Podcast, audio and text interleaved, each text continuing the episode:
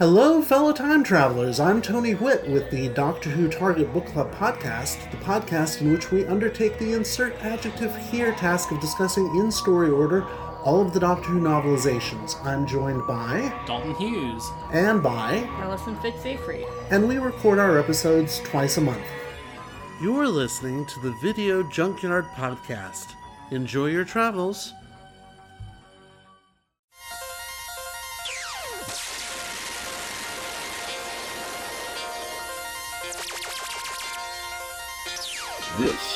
Is the Video Junkyard Podcast. A place that appeals to your deepest and darkest fantasies. The dead whose haunted souls hunt the living. I have come here to chew bubblegum and kick ass. And I'm all out of bubblegum. From this nightmare world emerges a fearsome half-man, half-ape with the strength of 20 demons. It's time. Hey everyone, and welcome back to another exciting episode of the Video Junkyard Podcast. I'm Eric Branson, and with me, as always, is my friend and co-host Joe Peterson. Joe, how's it going? It's going pretty good. How about you? Ah, it's going good. It's been, uh, as we're recording this, we're just uh, concluding our Fourth of July week in celebrations. So it's been uh, a fun week. Of we've been uh, out doing stuff around town, going to local festivals, seeing fireworks. You know, Nice. the stuff you do at Fourth of July, grilling out and blowing stuff up. So. Yeah, I mean, I, I am today. I was, I was, I had the kids home with me since they're on summer break, and it feels like in Wisconsin, at least, we finally got some summer. We haven't done a weather report in a while, so it's finally Oh, warm yeah, here. gotta get that Um, one in there. You know, finally hit like sunny with in the 80s and stuff. So I got like the kids' little kiddie pool out, and they splashed around in it all day, and I sat around outside in the sun and read comics and had a couple of beers and. I'm, I'm leaving for the field in a couple of days, so I'm trying to like force myself to relax a little bit before Yeah. I go and, and, and I'm on for two weeks. But so yeah, that's been that's been kind of nice. So uh, and I was but I was good though. I, I I drank all my shitty beer during the day, so this evening when we record, I can enjoy, something good. and, which right now I'm actually I'm drinking a uh, Goose Island Beer Company's famous uh, 312 Urban Wheat Ale, which is one of my Ah. favorites. Yes, a good Chicago beer. Chicago classic, yeah. One of the first famous microbrew beers from the well that I remember being aware of. So I'm sure I'm, I Yeah. was not aware of many, but yeah, that's. Um, one of the better um. I myself am enjoying a Chicago beer as well, which a lot of mine are since we are still very close to Chicago. But this is uh, the Maplewood Brewing Company um, Fat Pug Oatmeal Milk Stout. So n- good, very good. Uh, kind of basic oatmeal style. I mean, I don't mean basic as an insult. It's it's very good. So, You know, there's not a lot of those out. I mean, there's there's as we've talked about before, just in non-recorded conversations. You know, it seems like popular beer styles go through trends for a while. There, everybody was doing IPAs. You could go everywhere and buy numerous IPAs, or then Mm-hmm. everybody was brewing sours for a little while, and you know, you get into this kind of trendy thing, and I, I feel like certain stouts are getting that way now. Northeastern hazy IPAs this summer, which I love. Yeah. But yeah, everyone's doing that. And so Yeah. But the milk stouts, I know that when we have Ryan on the show, that's always one of his favorites too. Is the Left Hand Brewing Company's uh, the Nitro Milk Stout, which is Oh, yeah. excellent, excellent, excellent it beer. is.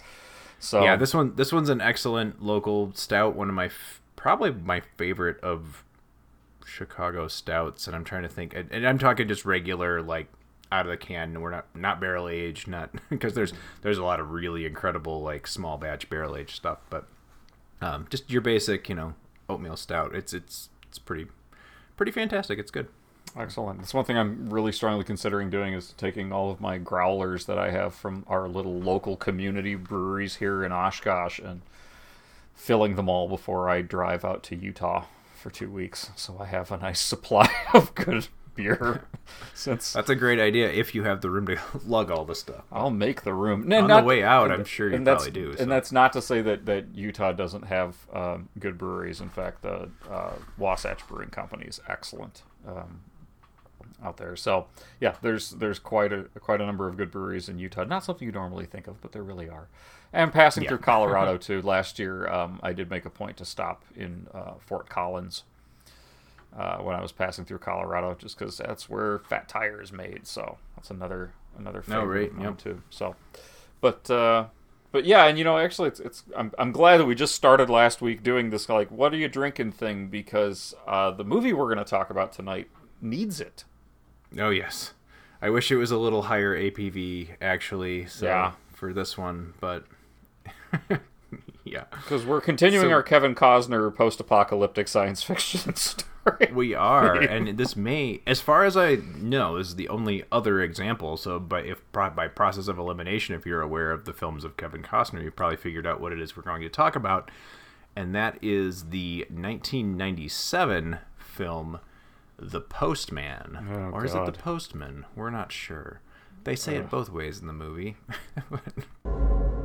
In the future, after the Great War, our civilization lies in ruin. Government does not exist. Technology has been erased. And everything man remembers is gone. Out of the chaos, a lawless army will arise to prey on the few survivors.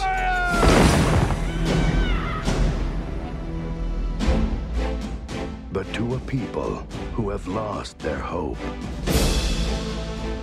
You are a dangerous man. I can see it in your eyes. He will give them courage. I have a feeling about you. He will restore their memories of the past. It's the individual that counts. These people don't need dreams. They need help. Are you going to bring them that? I want him bound. I want him dealt with. He will unite them You have a gift, Postman. with a message of freedom. I challenge the leadership of the clan. You want a war? I'll give you a war!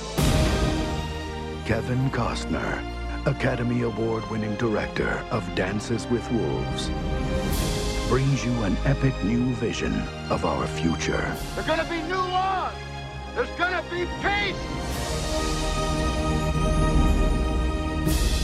So, from the back of the DVD box, in 2013, there are no highways, no highways, no dreams of a better tomorrow, only scattered survivors across what was once the United States. Into this apocalyptic wasteland comes an enigmatic drifter with a mule, a knack for Shakespeare, and something yet undiscovered the power to inspire hope. Dances with Wolves double Academy Award winner Kevin Costner directs and plays a wayfarer in a world where might makes right, but destined to lead a heroic rebellion where right makes right. Sweeping battle scenes, breathtaking wilderness vistas, and touching moments of personal triumph combine to ensure that the postman delivers. Yeah, oh. so the the back of the DVD blurb is almost as pretentious as this movie, which is uh, It it delivers. Like- it, it, it, it delivers the same way it delivers junk mail. You know, you are you may already be a winner. It's God damn this. It, This one was tough.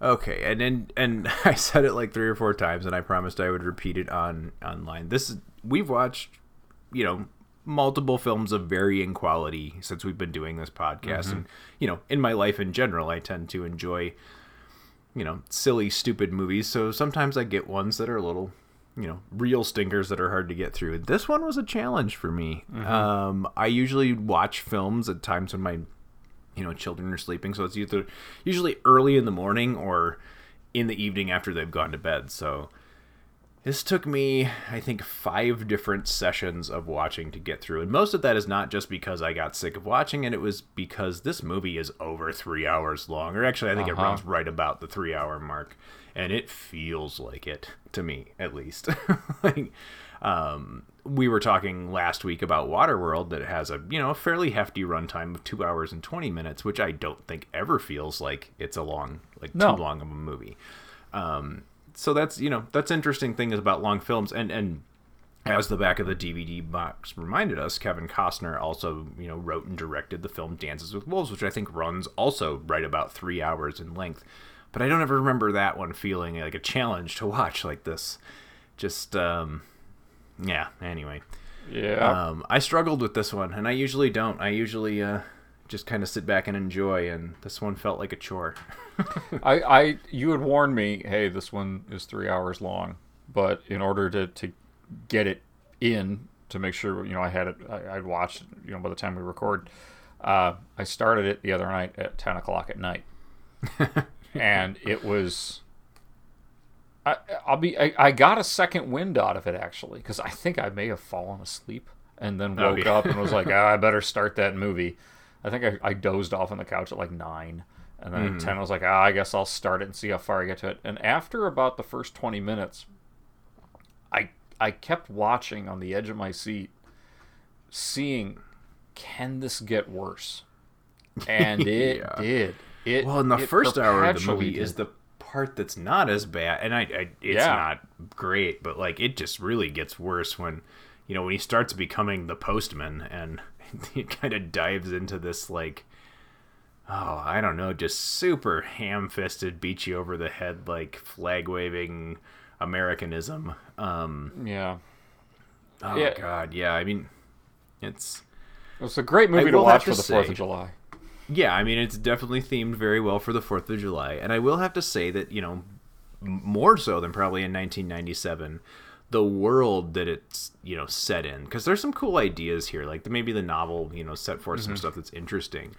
But the world that this is set in, where it's it's post some sort of civil war in the United States of America, where white supremacist groups um, have risen up and kind of Uh-huh. you know, destroyed through acts of terror and um, have destroyed the major cities of the United States and kind of factioned its population off into small. And the um, what were they called? The holists um, have kind of taken power and the you know army.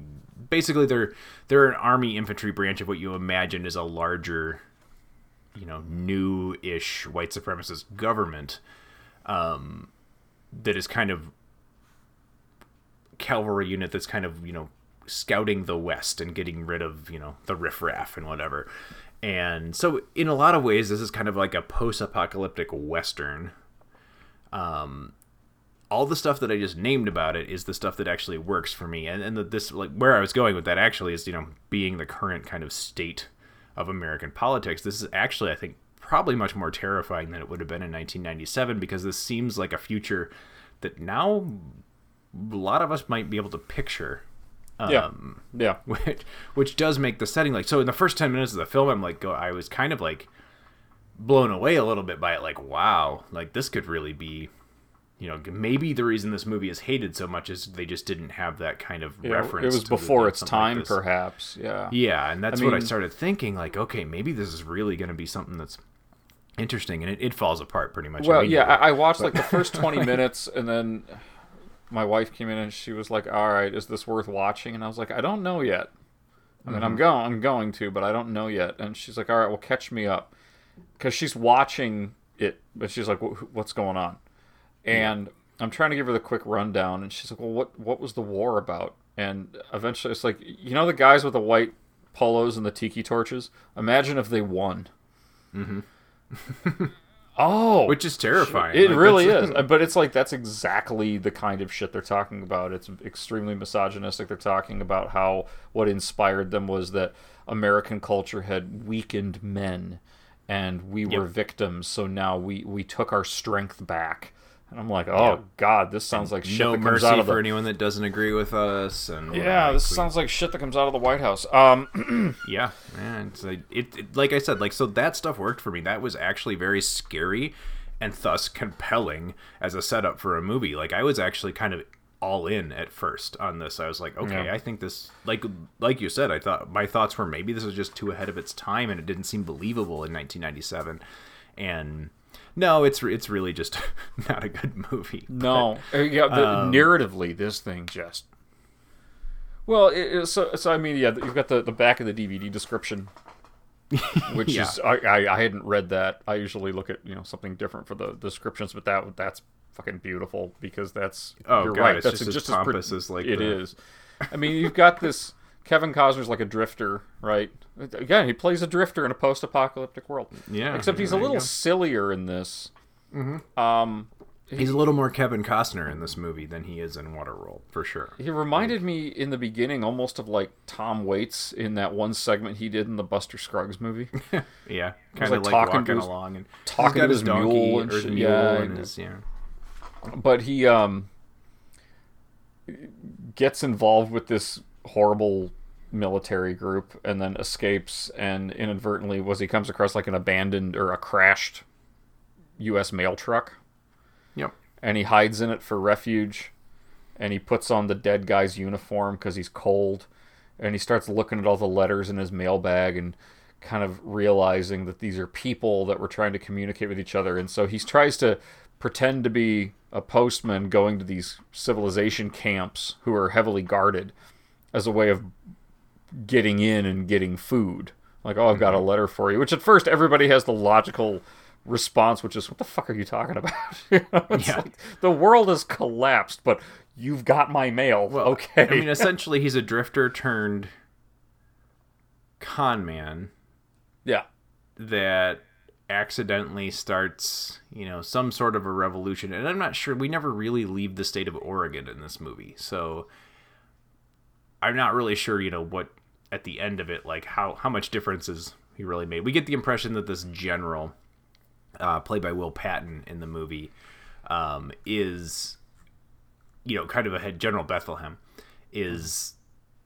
kind of like the head honcho of the party, right? Yeah. Um, the guy who started it, I forget what they said his name was, but there's no one's really sure what his status is, if he's still alive or what you know what's going on.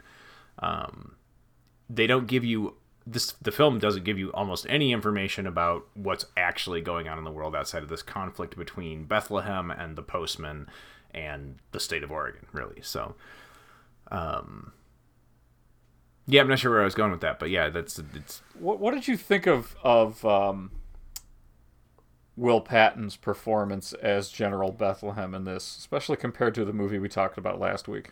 yeah i thought for there are times when i liked him. Like he was he was just the right amount over the top but there was also times when i just thought he was i actually thought he was kind of phoning it in sometimes. Like he could have could have been brilliant in this you know in as that character. I think he had moments when it really worked but it doesn't help that the script is just so like everything in this script is like works in like cliches or like lines that came straight out of like I don't know.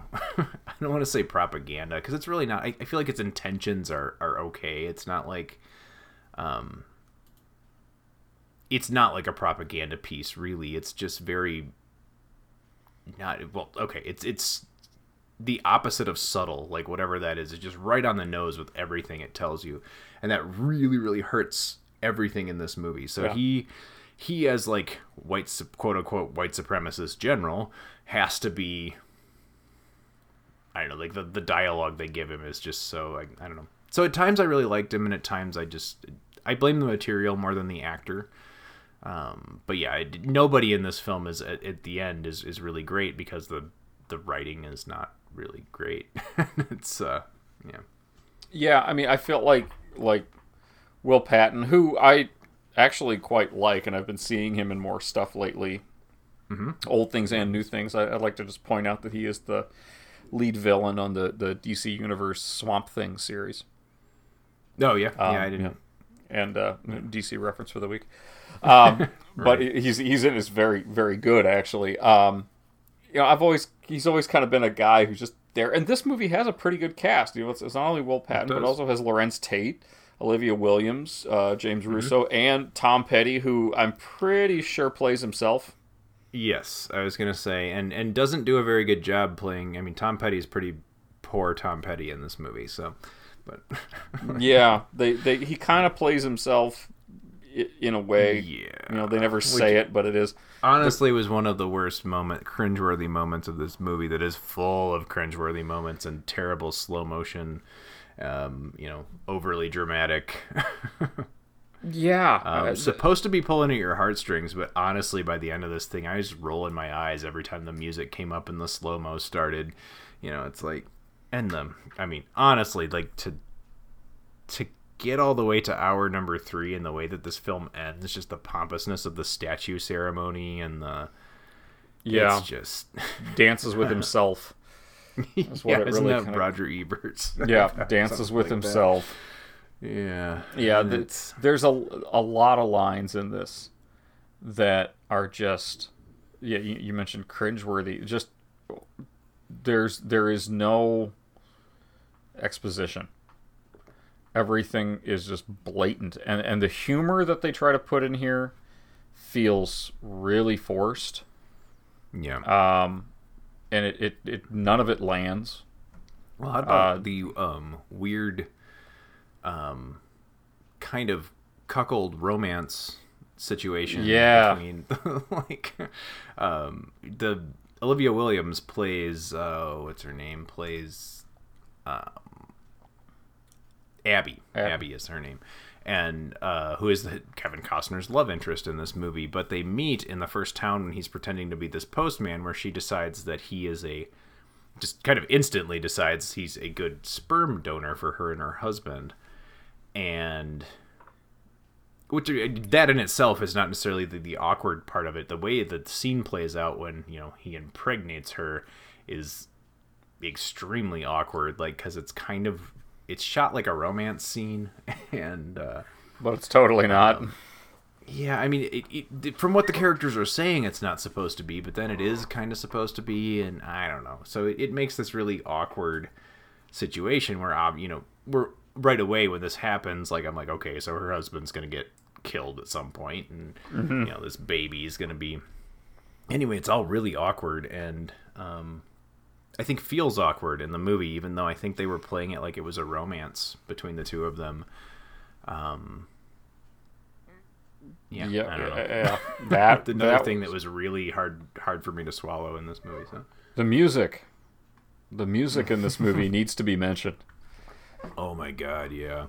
And my my wife actually saw the last half an hour or something of this with me today, and um, mentioned that I should mention how bad the music is in this movie. So I'm glad you brought that up. It is, and- and not just like- bad, but inappropriate. Like Yeah, just like the score is bad. The score Yep. is all over the place. There's really bright, happy music during really horrible montages. Yeah. and then you've got hoedown scenes where it's like this is post-apocalyptic. Yeah, post-apocalyptic movie with kind of bluegrass versions of 90s pop songs.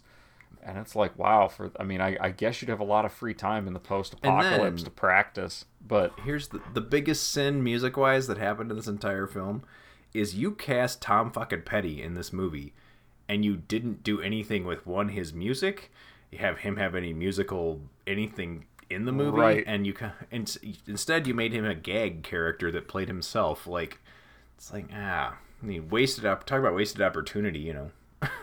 you could have had any celebrity Mhm. in that role because the only line is hey aren't you famous i used to be you know and that that could be anybody and then i mean hell i think the movie zombieland did a, a much better job with something like that with bill murray Yeah, you know, absolutely. which was a great scene. Um, but in this they didn't do anything with it. So it's yeah it was felt like it was put in there as a joke and it's just weird. Even the whole scene with this bridge city is pointless there Yeah, there are it honestly just to get Kevin Costner's postman there are huge on the chunks like, of this movie. thing. Yeah, there are huge chunks of this movie that could be completely omitted, and Oh, yeah. nothing would change. I would recommend omitting everything after the opening title sequence. So, Yeah, but you wouldn't get that great climax at the end. Oh, the standoff between all of the oh yeah, it comes down to they they say a bunch of like really cliche lines about how it war sucks because gen you know the assholes that start the war don't actually fight each other. We're gonna do this that you know the right way, and we're just gonna fight. And like, Then there's a wrestling scene. There's the big wrestling scene. It's about two minutes of them just wrestling. I'm not, not, not wrestling. even good. They're just like roll. Yeah, exactly. It's, it's wrestling. It's- Yeah. I'm surprised it wasn't like, take your shirt off. We're So gonna. I want to slap. I'm her surprised there weren't a couple of wedgies and noogies given during that, you know, Oh, little tussle. Shit. Well, and yeah, just this whole fucking thing. It, you, you've got in the beginning of the movie, you've got Giovanni Ribisi. Oh, yeah, I was gonna he's mention been him. in stuff by this, Yeah. and actually, his character's annoying, creepy, and he's killed off right away.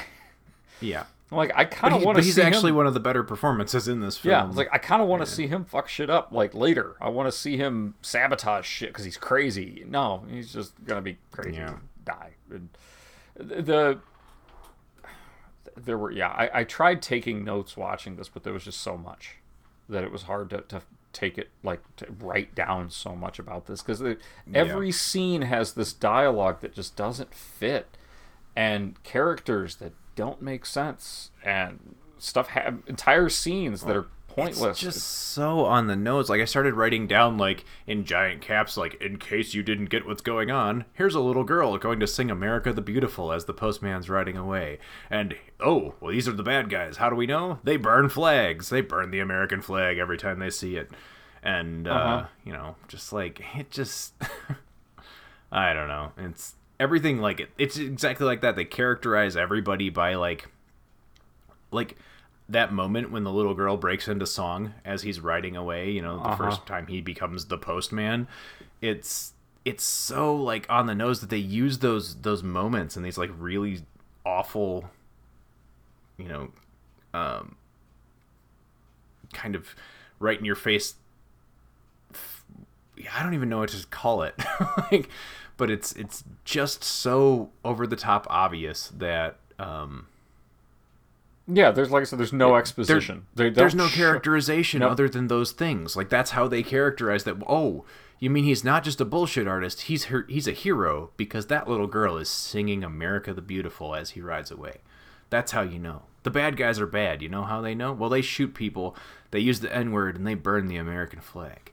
It's like well it's it's even worse than that. it's- it's like he's a hero. How do you know? Because they said he's a hero. Yeah. i mean it's it's it's like okay so in this version of the future which is supposed to be 2013 Mhm. the only people that survive are white nationalists and really fucking corny people. That's that's it.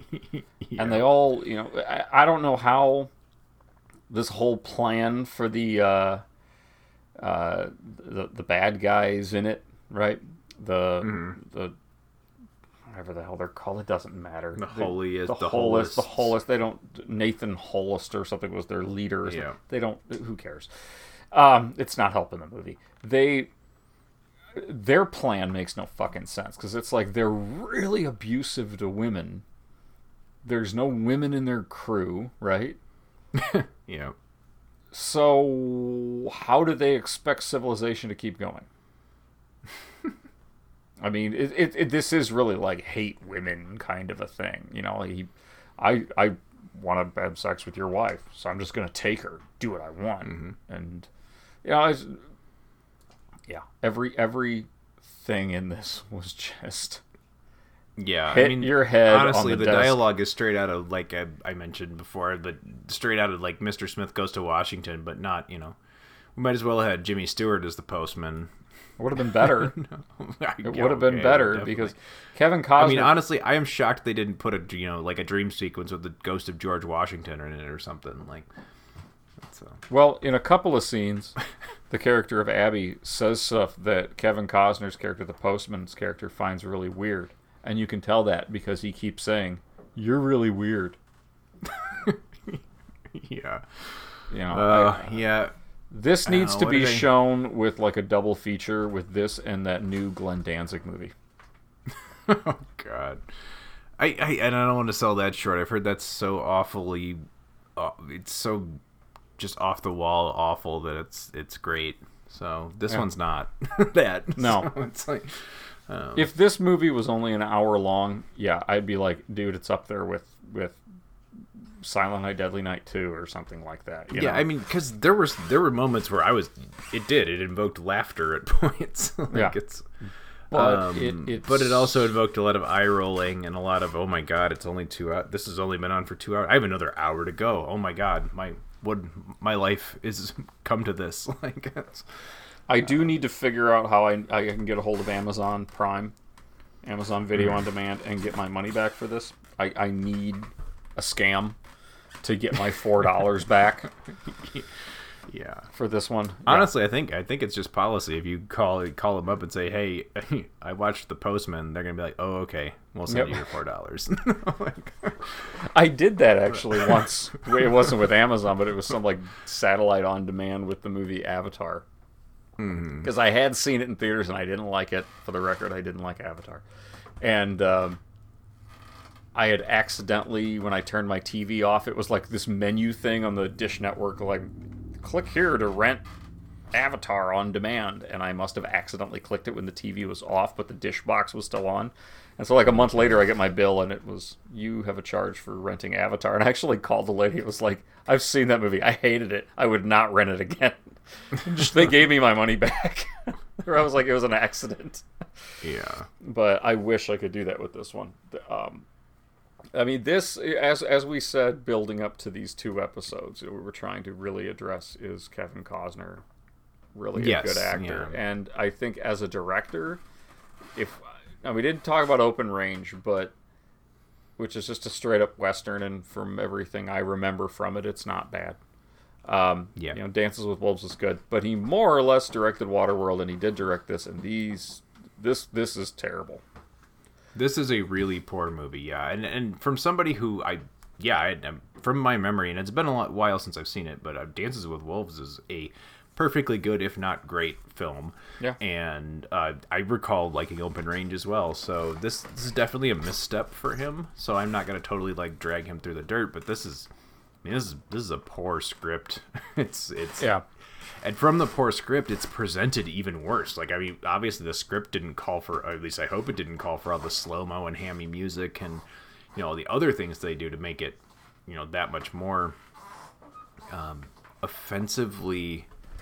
You know, when somebody, like, talks to you, I mean, con- condescends to you and just, like, talks to you like you're stupid and over explains everything. And um, that's what this movie felt like the whole time. Like, Yeah. I wasn't, you know, born and raised in this country that I needed to be like force fed its values.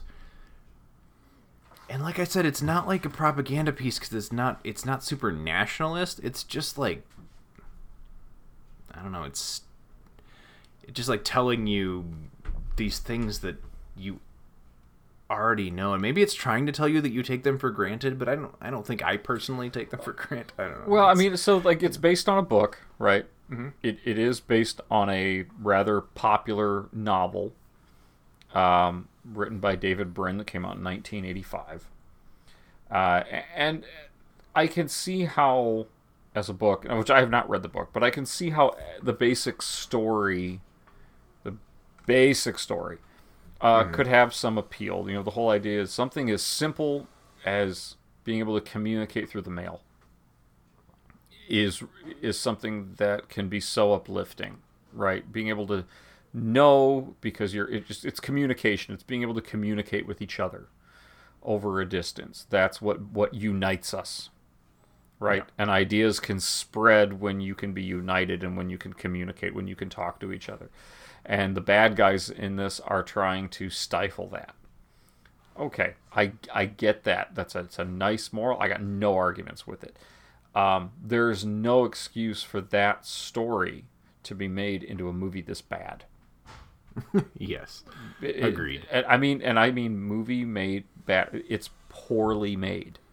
the The editing is god awful. It's choppy, and the, either What's funny about or it is- drags out forever. And not to cut you off, I'll continue in a second, but but Peter Boyle, not the actor, Yeah, the the editor, editor.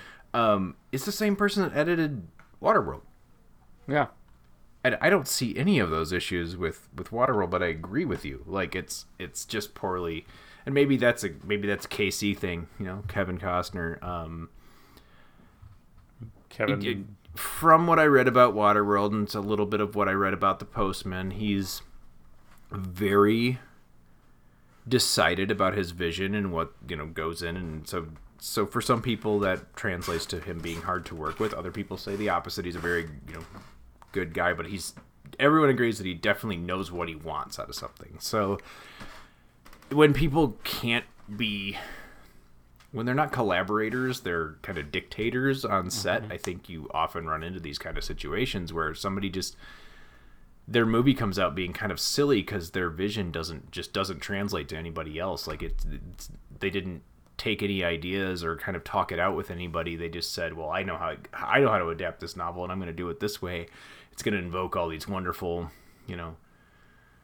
Patriotic or whatever they were going for you know pull at the heartstrings of what makes us all americans and yada yada yada. Um they I, I think it was a total misfire and probably again I, i'm talking I, i'm making a lot of assumptions about kevin costner but i'm basing that on you know people's accounts of working with him so Mhm. um but i don't want to make excuses for him. This is a really bad movie.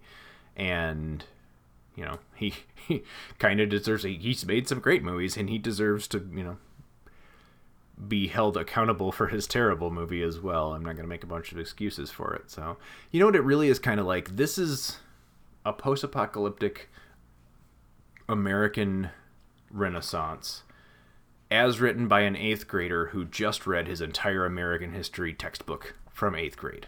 Like that's like i don't know. Um, Yeah, yeah. I mean, it, it and it's funny. It's about that simple, It's like- about that simple, and it it's funny because just in the the last 24 hours, you know, we had the uh, the in in Washington D.C. there was the the Fourth of July big military parade salute to America or whatever it was that Yeah, the rain out, yeah. the, the, yeah well there was still enough time for a speech to be made where our commander in chief suggested that the Revolutionary War Air Force or the Army did a good job of, of taking over airports. Um, Yeah. yeah, and he I mean, that's blamed, how I always and he and he blamed it, he blamed that faux pas on a teleprompter, which makes no sense either. Um, but yeah, so it's it's been it's been a few days. I think I watched this on July third, going into the fourth. You know, overnight over midnight, and then on the fourth, I read all of that that was happening and being said. Um, the rampart the ramparts were rammed. That's when I started laughing. Um, yeah. And uh, and yeah, just getting to talk about it. it's like wow, it's been really kind of heavy with the the jingoism lately, and oh yeah, all of this, and, and this one's way up there with it. Um, this almost feels like something that would be a a confused Trump propaganda film. You know? but Yeah, but not. But if you the know, people that were the bad guys in this weren't so similar to a lot of people that are, and then please don't anybody take me as saying that just because somebody's a Trump supporter makes them a white supremacist or a neo-Nazi. I know that people come in all different, you know, for whatever their beliefs, and I'm not going to prescribe that to anybody. However, we have seen a you know a, a resurgence of that kind of bullshit in this country uh, since his Yeah. rise to popularity. I think that's a fact, and no one can argue with it. So, um, that is the one thing I found very unsettling about this movie. Actually, is that um, some of the stuff that the the villains in this movie are saying, although it's you know again the dialogue's just kind of like um, does it, there's no subtlety in it whatsoever, but it's the same kind of crap I read on Facebook or even you know see coming out of the White House on a Mhm. regular basis, Yeah. and it's like my God, this is so. So yeah, like you were saying about it being based on a novel, that there's some good stuff here. I just think this is a terrible adaptation. It's not the way it should have No. come to.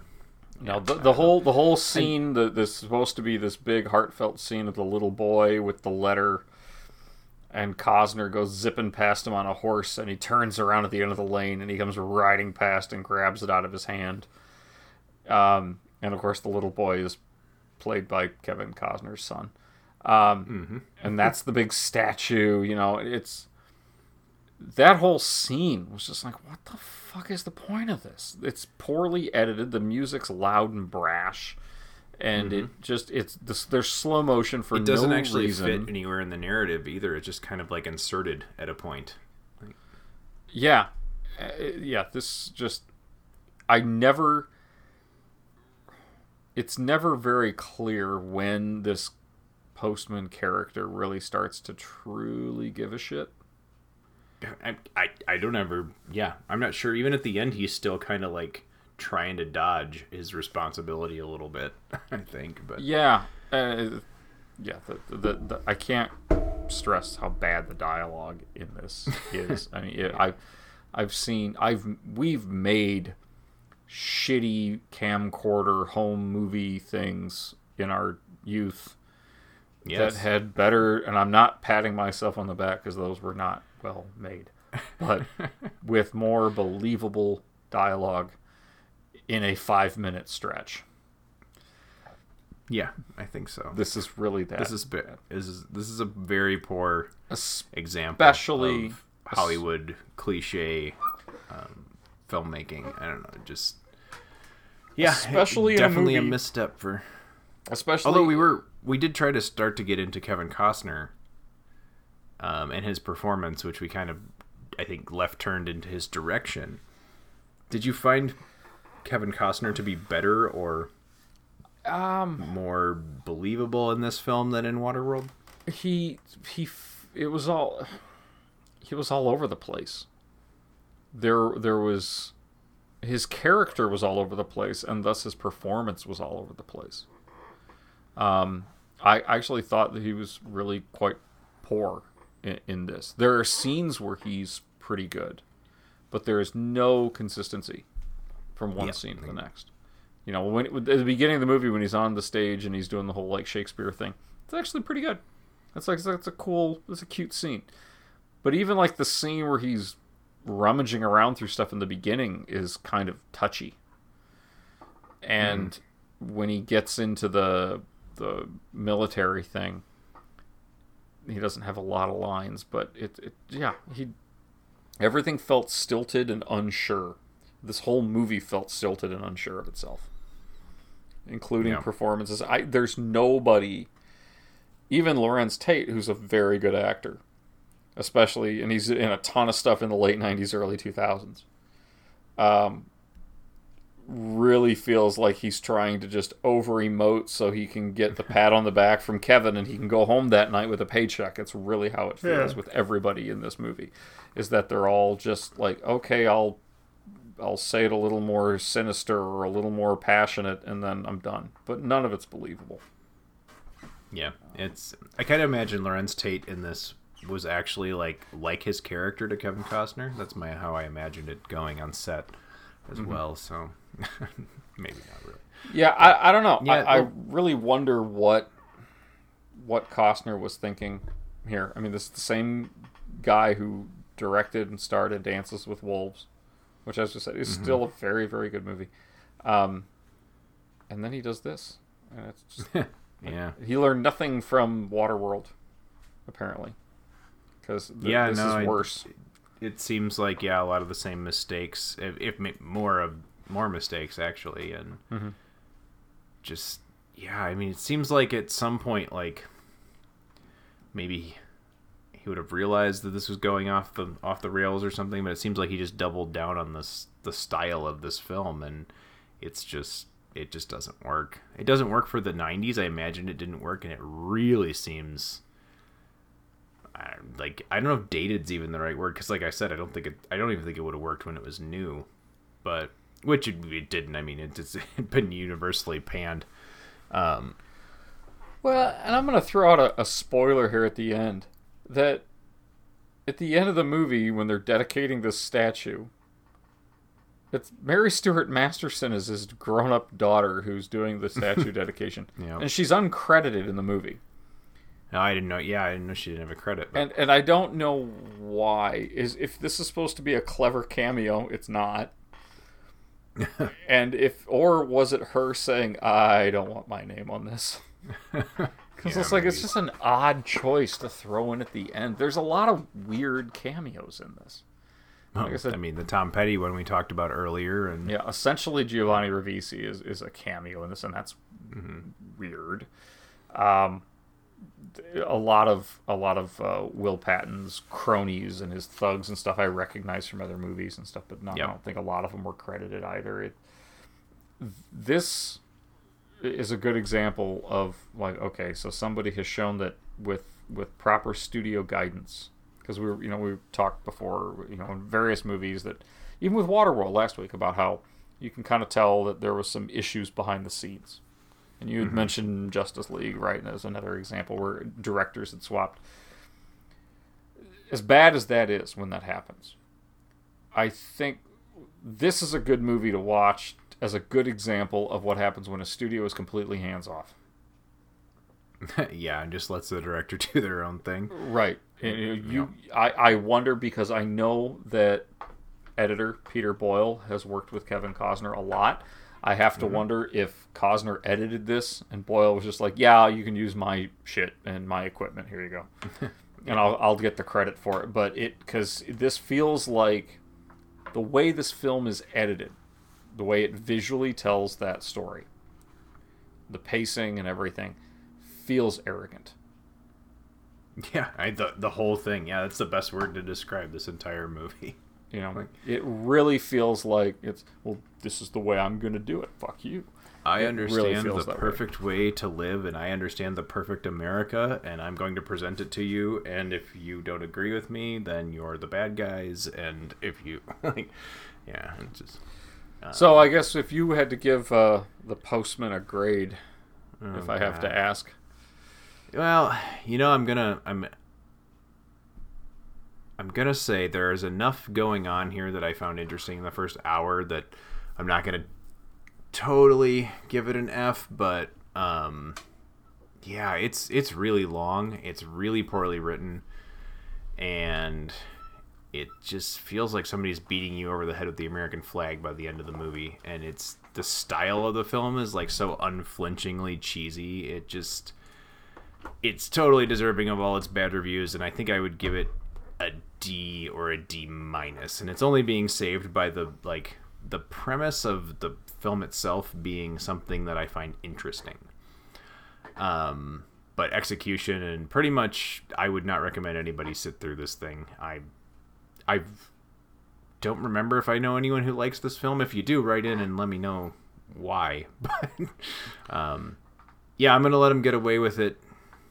Not give it an F because I find the premise of it to be interesting, and because for about 20 minutes it convinced me that it was going to be a good movie. But well, I'll I'll let you be the the nice cop here because I'm gonna have to, I'm gonna have to go with just a straight up F on this one. And and I, I hear what you mean about I like the ideas behind it, but then again, these aren't new ideas. And there's there's so I I'm not going to be personally I'm not going to be that generous with it. And the beginning of it felt like a totally different movie. This this the way that time works in this film makes no sense. One thing we didn't No. mention before is the character of Abby is pregnant. And now they're living in a cabin up in the mountains so he can get healed from a gunshot wound to the stomach and or stabbing or something. He got injured in the stomach really bad. Mhm. And they've got to be up there for a few months cuz they're like wintered in. right, She and then spring comes. Spring comes and they head down out of the mountain. She is pregnant the entire time. She never shows. Yeah. Ever. Like she doesn't show pretty much at all in this entire movie. So I don't know how the time works. How one minute he can barely roll out of the bed and the next scene, which is supposed to be the same day, he's like running. Mm-hmm. It's just so it's it's so poorly made that and and as much as I think this could be a good story, doesn't necessarily mean it's going to be a new story.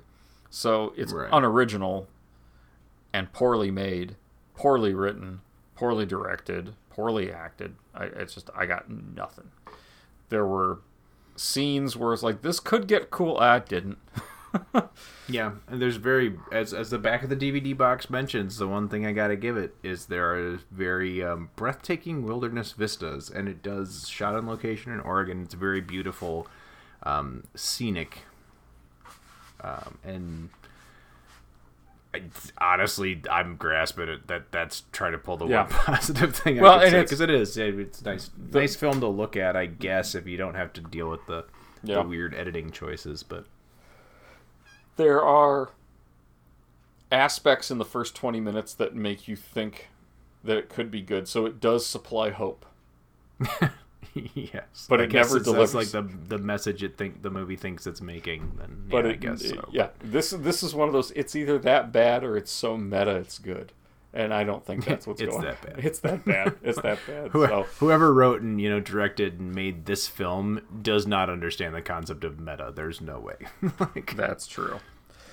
Well, So, at least we got that one off of our chest. And up, uh, coming up on the Video Junkyard podcast in upcoming weeks, we've got a whole mixed bag of stuff that we're going to be looking at, but hopefully good, right? When I say mixed bag, I don't mean mixed bag bad like this.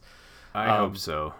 We've so we're going to be doing a couple of our uh, forgotten franchises again with our good friend to the show Ryan Steiskel, uh, and we're going to do some other science fiction stuff uh, dealing with aliens and space armies and things like that, which should be a lot of fun. bugs And and, giant uh, bugs, if we're not being too subtle.